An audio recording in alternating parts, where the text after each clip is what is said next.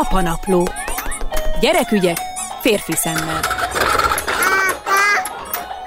Világéletemben irigyeltem J.K. Rowlingot, hiszen lehet tudni róla, hogy a Harry Pottert azt tulajdonképpen a gyereke ágya mellett ülve hozta össze, saját maga kitalált egy mesét a saját gyerekének, és gondolom, hogy sokan vagyunk, akik persze szívesen olvasunk előre megírt meséket a gyereknek, de hát jó lenne valami maga kitalált mesét is fabrikálni, és én például viszonylag kreatív embernek tartom azért magam, de én is kicsit ilyen esetlenül állok a dolog előtt, hogy azt hogy kell csinálni, milyen szereplőket tegyek bele most akkor a valóságból, vagy vagy a fikcióból, tehát hogy csinál az ember egy saját mesét a gyerekének. Úgyhogy erről faggatom a mai kispapa rovatban Dávid Ádám író költőt, akinek egyébként a Virág utcai foci bajnokság című első ifjúsági regénye harmadik és negyedik osztályban tananyag lett, úgyhogy van némi tapasztalatot. Szia! Jó reggel, szervusz! Valóban némi tapasztalatom van,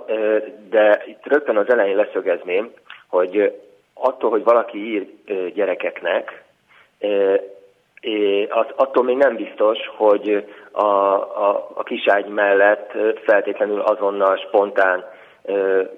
élőben megy neki a mesemondás. Ez két külön halmaz, tehát van, van ugyan közös metszetük, és én is azon dolgozom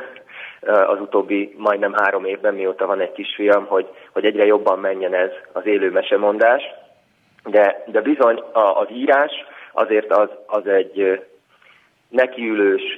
csiszolgatós folyamat. A mesemondás ez pedig egy nagyon spontán, nagyon az adott helyzetben a gyerek reakciói során is alakuló folyamat, és, és ehhez is érzékel, van, aki erre születik, és nagyon megy neki, de tanulható is, és, és valóban vannak olyan praktikák, amiket én is most próbálok így a saját kisfiammal együtt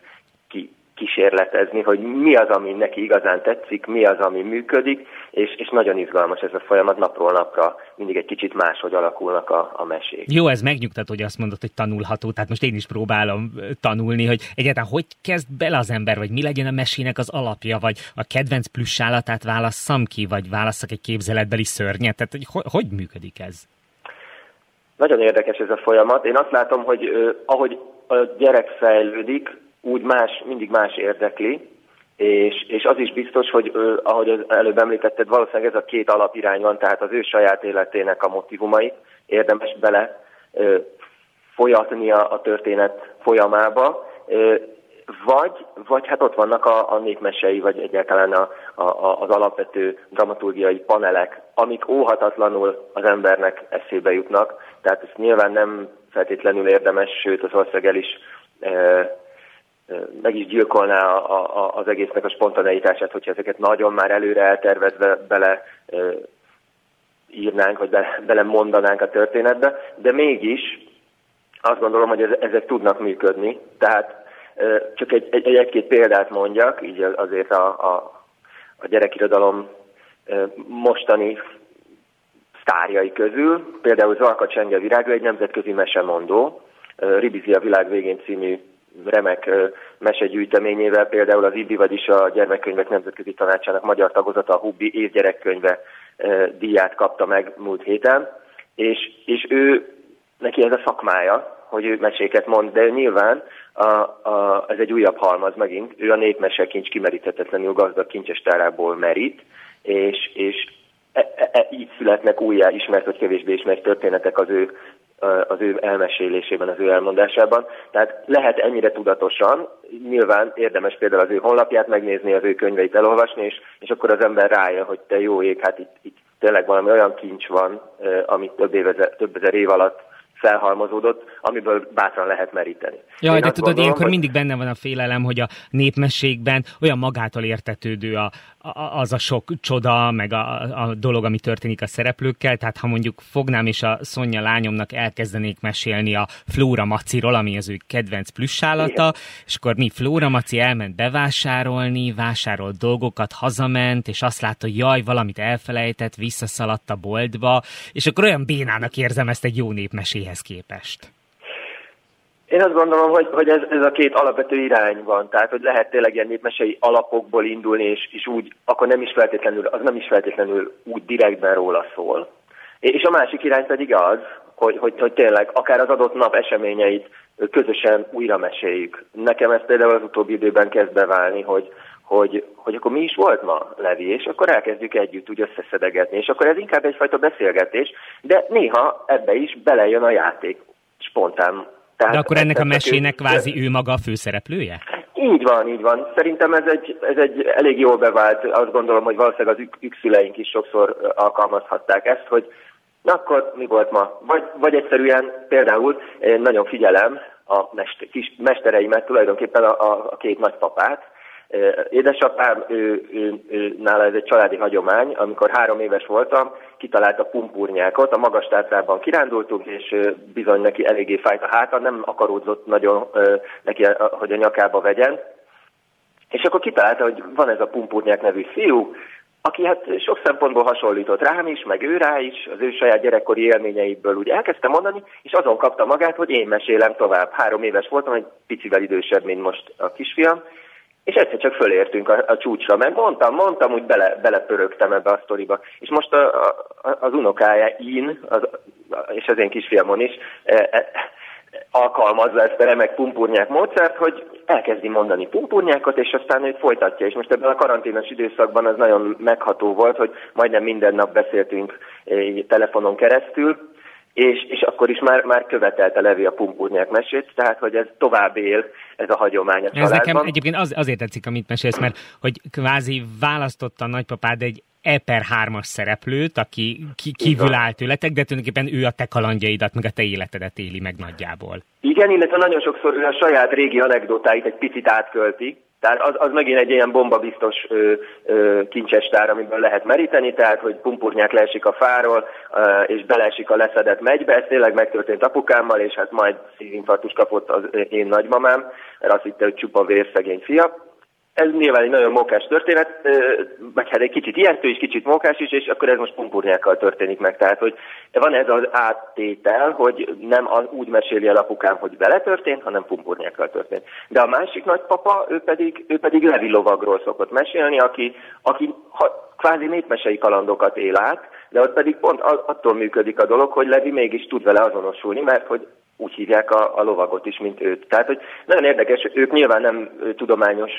alapossággal néztek ennek utána, hanem egyszerűen nekik spontán ez a két ötlet jutott eszükbe, de nyilván ez most csak egy példa, ők is ezerféleképpen mesélnek, és én is sokféleképpen próbálok. Egyébként azért itt ne csak a mesélést említsük, hanem ugye a mondókázást, ami uh, ilyen kiskorban még, uh, egy-két-három éves korban azért szintén nagyon fontos.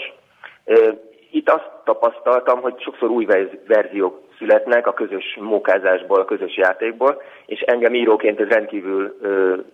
inspirált már a gyermekem megszületése után is. Így születtek meg babafrázisok, én így nevezem őket. Ezek már nyilván tudatos, utólago, utólagosan véglegesre csiszolt átiratok, de, de az alapjuk nagyon is hétköznapi helyzetekből indul, és, és azóta is gyakran előkerülnek, hogyha szabad egy példát mondanom, az Ég a város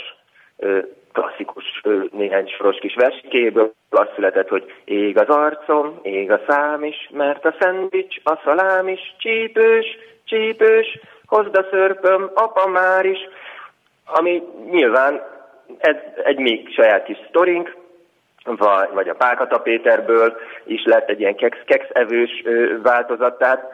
ezek, hát valami teljesen egyéni, ami csak neki szól. Így csak van, így van, és akkor ez most a miénk. De erre csak bátorítani tudok minden kedves szülőt, nagyszülőt, hogy, hogy, hogy a hozott anyagból is lehet dolgozni, csak a lényeg az, hogy, hogy valahogy, ha már a sajátjának érzi a gyerek, mert egy kicsit, kicsit ő is benne van, szerintem az, az nagyon tud működni, és akkor sokszor akár újra kéri is ezeket a, ezeket a történeteket, mert akkor jobban, jobban a magáinak érzi. Vannak korszakai, tehát hogy ö, van, amikor tényleg hiába kezdünk neki ilyen me, ö, spontán mesélésnek, ö, ő inkább az adott kedvenc könyvét ö, kéri számon rajtunk, és akkor, akkor ezt nem is erőltetjük feltétlenül. Viszont például az utóbbi egy-két hónapban ö, arra lettem figyelmes, hogy nagyon érdekli az, hogy amikor én kicsi voltam, akkor mi történt. Valószínűleg most egy olyan ö, fejlődési szakaszba lépett, bölcsöde végén, óvoda elején, amikor egyre jobban érdekli az, hogy, hogy mintákat lásson, hogy ki hogy csinálta ilyen idősen, a, a, a, akár az adott nehézségeket, hogy tudta megoldani. Illetve a nagyszüleimről nagyon sokat kérdez. És ezeknek nyilván nagyon örülök, hát ezek, ezek nem annyira mesélések, inkább, inkább próbálom felidézni ezeket, inkább anekdotázás, de sokszor ebbe is aztán egy picit elkezdünk közösen játszani, és akkor elmondja, hogy akkor ő ezt hogy fogja csinálni, vagy hogy csinálna. Illetve ez a, ez a fajta mesélési mechanizmus, hogy a szemünk láttára születik meg a történet, ez tetten érhető a kedvenc könyvemben, Lázár Ervinnek a Szegény Johnny és Árnika című meseregényében, ami engem egyáltalán a gyerekirodalom felé terelt még középiskolás koromban. És nagy örömömre tavaly írhattam is egy, egy olyan rádiójátékot, ami tulajdonképpen ugyanezt a, a logikát követi. Ez egyébként a honlapomon vissza is hallgatható, és, és ez talán többet elmond, hogyha ebbe belehallgatnak a kedves rádióhallgatók, többet elmond arról, hogy mit gondolok erről, mint hogy hosszasan fecsegnék róla, mert ott nagyon jól visszakövethető az, hogy elindul egy történet, és aztán a gyerekek, Zsombor és Bogi folyamatosan úgy belekotyognak, Nyilván ők már egy kicsit idősebbek, tehát ott már nem három, hanem kisiskoláskorú gyerekekről van szó, de, de azt gondolom, és hogyha én is úgy visszagondoltam, miközben írtam ezt a saját gyerekkoromra, hogy ugye a gyerek mindig más irányt ad a, a, a történetnek. Akár ha esti mesélésről van szó, akár ha napközben közösen kitalálunk egy történetet a szülővel, és, és ez, ez, ez rendkívül izgalmas, ahogy az egy gellert a, a, a sztorinak az, hogy ő belekotyog, mond valamit, ez megtetszik a szülőnek, és akkor már is egy új, új ösvényen megyünk tovább, és így nagyon szövevényes tud lenni a történet. Szerintem a legfontosabb az, hogy ilyenkor figyelni kell a gyerek rezdüléseit, és nem kell ragaszkodni a, a, az általunk kitalált vagy előre elgondolt történetszához, hanem hagyni kell, hogy ez, ez ebben a mederben csordogáljon, ebben a közös mederben. És De ebben bocsánat, olyan már előfordult, hogy meséltél Igen? valamit, és észrevetted, hogy ó, basszus, ú, ezzel megijesztettem, ú, jaj, jaj, most, most így félni kezdett, mit csinálja? Igen, igen, persze. De azt gondolom, hogy ettől sem kell félni, ezt nem csak én mondom, hanem nálam jóval szakavatottabb pszichológusok, hogy, hogy, hogy mindenről szabad és kell is beszélni a gyerekkel, és hogyha, és hogyha esetleg az adott szituációban ezt úgy fogalmaztuk meg, hogy egy kicsit ijesztő volt neki, az sem, én azt gondolom, hogy az sem tragédia. Nyilván akkor, ha látjuk, hogy ez őt zavarja, akkor, akkor érdemes majd egy későbbi alkalommal újra visszatérni rá, egy kicsit esetleg szofisztikáltabban vagy finomabban megfogalmazva újra beszélni róla, de szerintem nem szabad félni az ilyen helyzetektől. Pont néhány hete a nagyszülőknél voltunk a kertben, és szóba került a kutya, hogy ő hol is van a kutya, mert még voltak homályos emlékei a kutyáról, de hát a kutya már nincs, nincs köztünk. És akkor így a halál témájáról elég kemény volt ö, beszélgetni, és láttam, ahogy, ahogy megáll egy pillanatra a, a, a, a levegő, de, de aztán, aztán tovább gördült, és, és, és én nagyon örülök így utólag, hogy ez szóba került. Tehát, hogy ezek nyilván még, még sokszor szóba fognak kerülni ilyen nehezebb témák, nem kell erőltetni ezeket föltétlenül, de ha egyszer csak ott vagyunk egy ilyen helyzetben, szerintem nem szabad leblokkolni, hanem őszintén ö, érdemes beszélgetni a gyerekkel ezekről is. Dávid Ádám íróval, költővel, akinek egyébként első ifjúsági regénye harmadikos, negyedikes tananyag is, tehát vele beszélgettem itt a Kispapa rovatban arról, hogy mi szülők hogyan meséljünk saját meséket a gyereknek, hogyan lehet jó meséket kitalálni. Köszönöm szépen neked!